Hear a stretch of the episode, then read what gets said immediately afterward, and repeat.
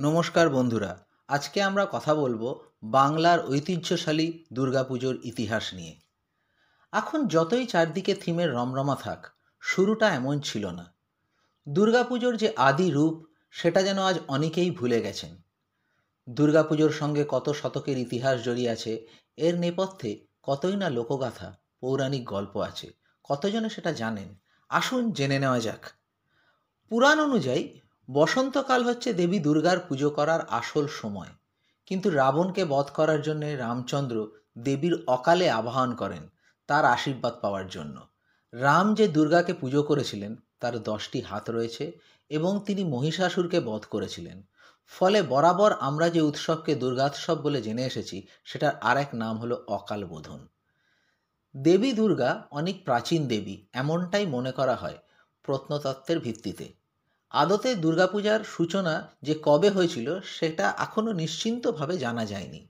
বাংলাদেশের ধনী বাড়িগুলোতে খুব সম্ভবত মুঘল আমল থেকেই দুর্গাপুজোর সূচনা ঘটেছিল। কথিত আছে, পনেরোশো শতকের প্রথম দিকে খুব সম্ভবত এই পুজোর সূচনা হয়েছিল। দিনাজপুর মালদার জমিদার প্রথম এই পুজো শুরু করেছিলেন বলে মনে করা হয়। তিনি দেবীর স্বপ্নাদেশ পেয়ে এই পুজো শুরু করেছিলেন পারিবারিকভাবে। তবে সেই দেবী দুর্গার অন্যরকম রূপ ছিল। লোকমুখে শোনা যায়, সেই বাড়ির দেবীর বাহন ছিল সাদা বাঘ এবং সবুজ সিংহ। অন্যদিকে দেবীর চোখ ছিল গোলাকার।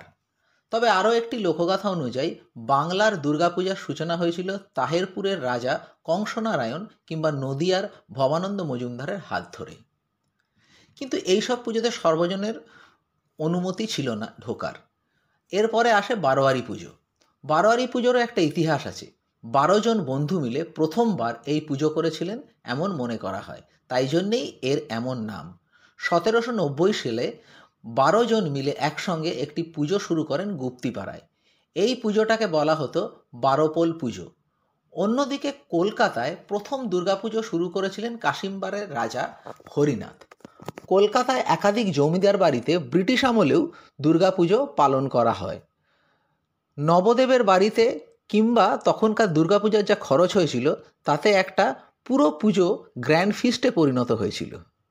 তবে কলকাতার প্রথম বারোয়ারি পুজো আনুষ্ঠানিক সূচনা ঘটেছিল উনিশশো দশ সালে। বাগবাজারের সনাতন ধর্মসাহিনীর সভা এই পুজো শুরু করেন। এবং এই পুজোয় সাহায্য করেছিল স্থানীয় বাসিন্দারা।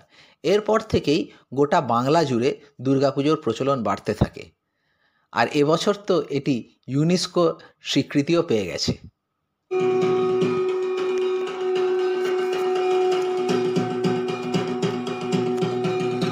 নমো বিষ্ণু, নমো অপবিত্র, পবিত্র আজ এই পর্যন্তই। ভালো লাগলে শেয়ার করুন এবং আপনার বন্ধুবান্ধবদেরও এটি শেয়ার করুন। আবার ফিরে আসছি পরশুদিন নতুন এক কাহিনী নিয়ে।